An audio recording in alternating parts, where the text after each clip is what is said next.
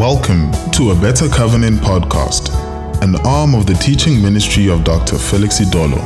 We pray that this message will bless you and lift you up as Dr. Felix Idolor brings you deeper insights into God's covenant with us. And now, here is Dr. Felix Idolor. We are speaking on the subject of God's forgiveness, which, when you come to understand it, it's a force, it's a power that can bring so many good things into your life to release you from whatever bondage you are in now and put you on the path to fulfilling your destiny in Christ Jesus. So learn to take advantage of the forgiveness of God, which is available to us all. We go back again to Psalm 103, where it says, Bless the Lord, O my soul, and all that is within me bless his holy name. Bless the Lord, O my soul, and forget not all his benefits, who forgives all your iniquities, who heals all your diseases, who redeems your life from destruction. So it goes on and on. And then it gets right down to verse 22 where it says, Bless the Lord, all his works in all places of his dominion. Bless the Lord, O my soul. So this psalm begins with the soul and ends with the soul. That tells you that the soul features prominently on this psalm. The soul is one of the uh, is actually the subject of this psalm. The man is talking to his soul, and we'll come down to that later. Now we talked about the word forgiveness and remember. To forget, we realize that to forget does not mean to go into oblivion. In other words, you don't remember it at all. But to forget in the biblical sense simply means you're not walking in the benefit of it. It's available there for you, but you're not walking in the reality of it and in the for, and in the power of it and in the benefits of it. In other words, your life is not benefiting from the forgiveness of God, even though it's there for you. But you as a person are not receiving the benefits of that forgiveness. So that's what the biblical sense of forgiveness is. That's what it means to forgive, for to forget uh, in the Bible. That's the biblical sense of forgetting is to be in a situation where even though it's there for you, you are not receiving the benefits of it. It's not benefiting you in your soul. It's not benefiting in your body. It's not be- benefiting you in your finances, in your affairs. It's not benefiting you in other aspects of your life. The forgiveness is there, but you're not taking advantage of it. Okay, so that's the meaning of the word forget. Now, today, I want us to look at that word to, oh my soul, that phrase. Bless the Lord, oh my soul. Remember, we talked about uh, the phrase to remember. We talked about that in our last broadcast and in our last podcast. Now, it goes on to say, Bless the Lord, Oh, my soul. So he's talking to his soul. He's speaking to his mind. he says, Oh, my soul, talking to his mind. What does that mean? He's taking control of his thought life. Did you notice that you cannot think about something different from what you are talking at the same time? In other words, you can't be saying, for example, let's say I'm counting 1, 2, 3, 4, 5, 6, 7, 8, 9, 10, 11, 12, 13, 14, 15, 16, 17, 18, 19, 20. While I'm counting 1 to 20, I can't be thinking A, B, C, D, E, F, G, H at the same time. It's not possible. My mind always goes along with what my mouth is saying. Whatever I'm saying is what my mouth, my mind thinks. My mind has to stop. Whatever my train of thought is, by the time I start talking, that train of thought is interrupted. So if my trend of thought is in the line of sickness, disease, unforgiveness, God not forgiving me and all that, the moment I begin to say, Bless the Lord, O my soul, and and forget not all his ben- benefits. When I begin to talk like that, my mind abandons that other trend of thought and begins to think in line with bless the Lord, O my soul, and all that is within me, bless his holy name. So when I say 1, 2, 3, 4, 5, 6, 7, 8, 9, 10, my mind abandons every other train of thought and begins to flow with 1, 2, 3, 4, 5, 6, 7, 8, 9, 10. My mind begins to think in that direction. So that's how to take control of your thought life. You take control of your thought life with your mouth. And that's what the man is doing here. He's saying, Oh, my soul. He's talking to his mind. He's taking control of his thought life. Why? Because that's where you forget. He's bringing his mind back to the forgiveness of God. His mind is straying away from that forgiveness, straying back into the past, straying back into the problem, whatever he did that was wrong. His mind is beginning to play it over and over again in his mind. In order to interrupt it, he begins to remind himself of the forgiveness of God. So that's how you deal with it. That's how you remember. You see, if you don't do that, then you won't walk in the benefits of it. In order to walk in the benefits of it, he engages his mouth. So he's taking control of his thought life. Why? Because the mind is the arena of the battles for our lives. The battles of our life are fought in our minds. Let's look at 2 Corinthians chapter 10, verse 3. It says, For though we walk in the flesh, we do not war according to the flesh. For the weapons of our warfare are not carnal, but mighty through God to the pulling down of strongholds, casting down imagination and every high thing that exalts itself against the knowledge of God. So we here in 2 Corinthians 10, verse 3, we see warfare here. And he said, We don't war like human beings. He said, the, weapon, the weapons of our warfare are not carnal. The word carnal means that which relates to the five physical senses. Not that the weapons that he uses to fight the battles of his life, you can't see them with your physical eyes you can't hear about them in your physical ears. You can't feel it with your physical bodies and your feelings. You can't smell it. You can't taste it. And yet, those weapons are powerful. It says, For the pulling down of strongholds and casting down imaginations and every high thing that exalts itself against the knowledge of God, bringing every thought to the obedience of Christ. You see?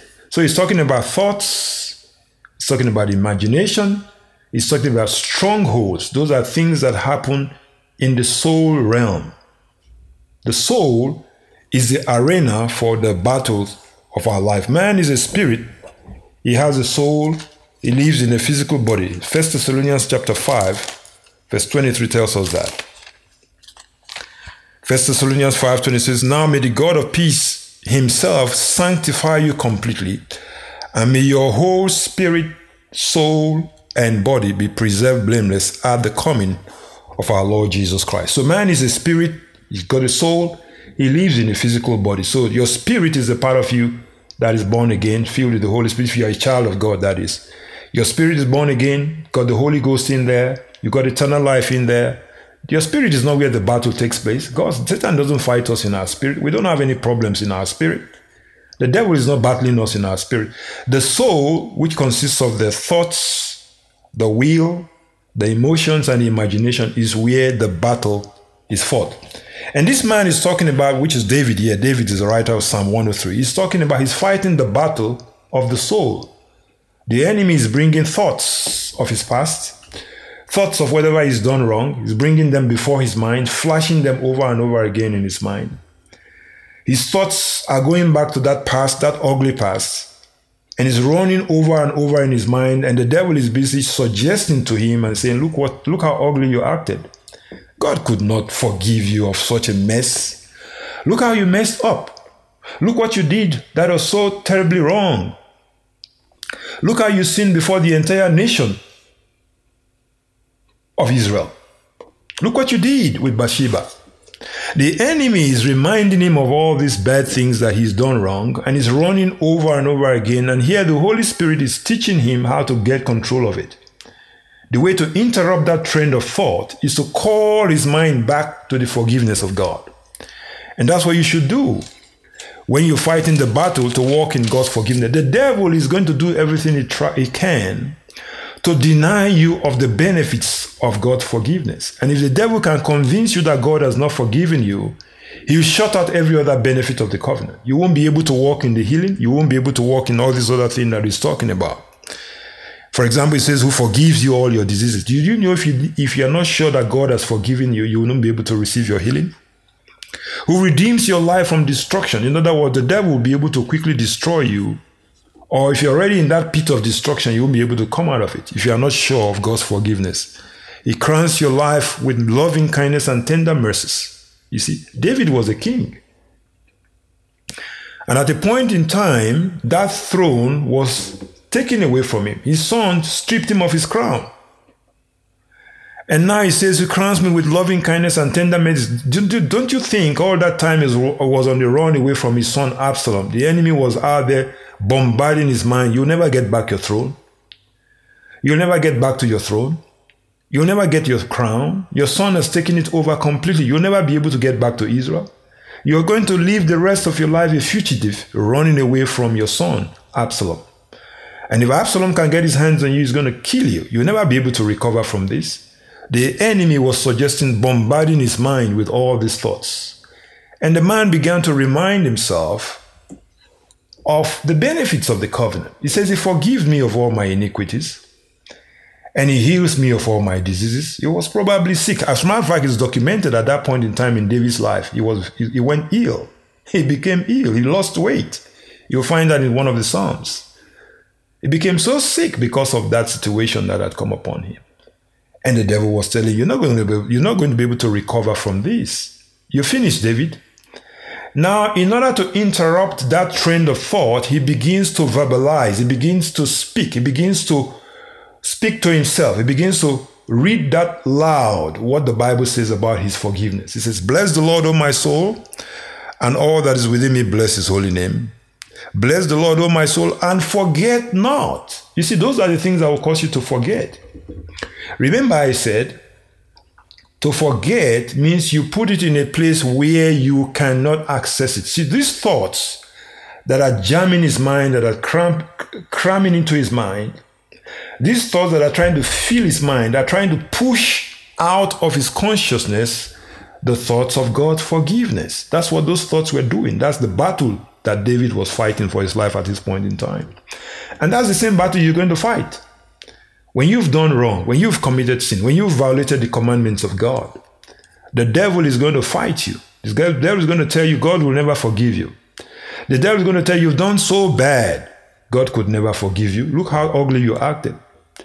And so you have to remind yourself in order to fight that battle, you have to engage your mouth, you have to engage your tongue to interrupt that trend of thoughts and infuse a new trend of thought. To get your mind thinking in line with the Word of God, you have to start verbalizing what God has said about you. So that's what David is doing here. He's saying, uh, Bless the Lord, O my soul, and all that is within me, bless his holy name. Bless the Lord, O my soul, and forget not his benefits. Forget it not. Remember it because now that's how you're going to be able to walk in this power of this forgiveness.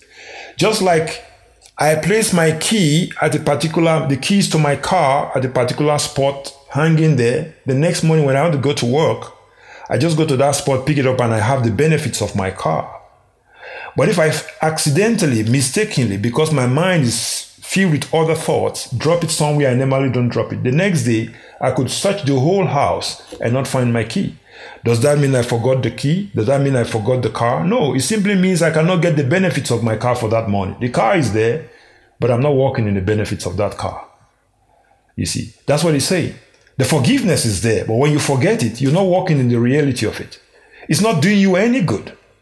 That's the reason why he says, Forget it not. And how is he doing it? With his mouth. And you're going to have to do that for yourself. You're going to have to start confessing with your mouth, The Lord has forgiven me. If I confess my sins, is faithful and just to forgive me my sins and to cleanse me from all unrighteousness. You have to remind yourself over and over again. Take control of your thought life. So, by talking to his mind, David is taking control of his thought life. If he doesn't do that, you see, all that thoughts will displace that thought of God's forgiveness out of his mind, and then he won't walk in the benefits of it. That's what we're talking about. That's the biblical conception of forgetting means to misplace something, to displace it from its usual place. So if I don't keep confessing that and keep reminding myself over and over again what God has said about my forgiveness, other thoughts, the devil will fill my mind with other thoughts that will displace that thought out of my mind. And what will happen? I will lose the benefits of God's forgiveness. And of course, when I lose the benefits of God's forgiveness, what happens? These other things that are listed there after the forgiveness of God, I also lose those things in my life. We'll get to them later. So if you look at 1 Peter chapter 4, verse 1, it speaks of arming yourself with the self same mind. Let's, read, let's read it. I want to read that uh, Peter chapter 4 because the soul or the mind is the arena of the battle. That's where the battles of our lives are fought. All the battles of our life, we win them or lose them in the arena of thoughts. That's where you lose or that's where you win. And this man, by taking control of his thought life, is winning the battle of walking in God's forgiveness. That's David. So let's look at 1 Peter chapter 4, verse 1. It says, Therefore, since Christ has suffered for us in the flesh, arm yourself also with the same mind. For he who has suffered in the flesh has ceased from sin. He says, arm yourself with the same mind. There's another translation that says, arm yourself with these thoughts. Why? Because the soul realm is the arena for the battles of our life. That's where the battles are, for, are fought. That's where the enemy uh, uh, comes against us. That's where we grow weary and faint. It's in the soul realm. And that's why the man is taking control of his, of his, of his soul, He's taking control of his thoughts with his mouth. He's, uni- he's using his mouth to engage his soul where he wants his soul to be. If he doesn't do that, the thoughts, all the condemning thoughts of the enemy will fill his mind and displace the thoughts of God's forgiveness. And the result will be he will lose the reality of God's forgiveness in his life. Even though that forgiveness is there, even though that forgiveness is available to him, uh, he won't walk in the reality of it because his mind is filled with thoughts of guilt, thoughts of condemnation, thoughts of, uh, of, of failure, and he will lose the, that benefit.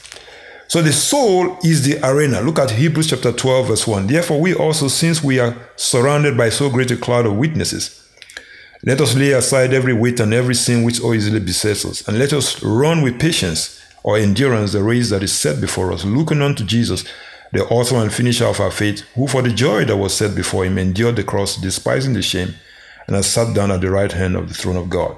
For consider him who has who endured such hostility from sinners against himself, lest you become weary and discouraged or faint in your souls. He says that's where you give up. That's where you faint. That's where you surrender. That's where you quit. That's where you cave in to the enemy. It's right there in the soul realm. So the man is dealing with his soul, He's fighting the battle of walking in the reality of God's forgiveness. And I tell you, there's a battle there, not because God doesn't forgive you, but because the enemy wants to deny you the benefits of that forgiveness. So he fills your mind with thoughts, negative thoughts. It makes you see how ugly you've acted. It makes you think of how ugly you acted. It makes you think of how sinful you've been, how careless you were, how what a disappointment you've been to yourself and to others. The enemy will fill your mind with these thoughts in order to deny you the reality and the force and the power of God's forgiveness. And so the, uh, the King David knew how to deal with this. How did he deal with it? He began to say to his soul, Bless the Lord, O my soul, and all that is within me, bless his holy name. He's talking to his mind. Bless the Lord, O my soul, and forget not all his benefits. Then he lists the first benefit who forgives you all your iniquities. He forgives. He's reminding his mind. God has already forgiven him, but because the enemy is bringing it over and over again to his mind, he has to remind his mind of that forgiveness so that he could walk in the reality of it. So he says, He forgives you. God's forgiven you of all your iniquities. Walk in that reality. Remember it. Do not allow the enemy to fill your minds with thoughts of guilt and thoughts of condemnation and deny you the benefits and the power of that forgiveness. So do what the, uh, the King David did. Begin to verbalize it. God has forgiven me. For I confess my sins, he is faithful and just to forgive me my sins and to cleanse me from all that is unrighteous. I'm forgiven. And what God has forgiven is forgotten. God does not remember my iniquities. He's forgiven me. He's cleansed me from all the unrighteousness associated with that iniquity. I'm free from it in the name of the Lord Jesus Christ. As you walk in that, your life will be ushered into a new dimension of freedom and power. I'll end it there today. Until I come your way again, keep walking in the forgiveness of God, keep walking in the power of God, keep walking in the unconditional love of God, and the Lord Jesus Christ Himself, head of the church, bless you. In Jesus' name. We trust that this message has been a blessing to you. Be sure to join us again for another refreshing episode. For additional information, please visit www.abettercovenant.org or email us at abc at abettercovenant.org.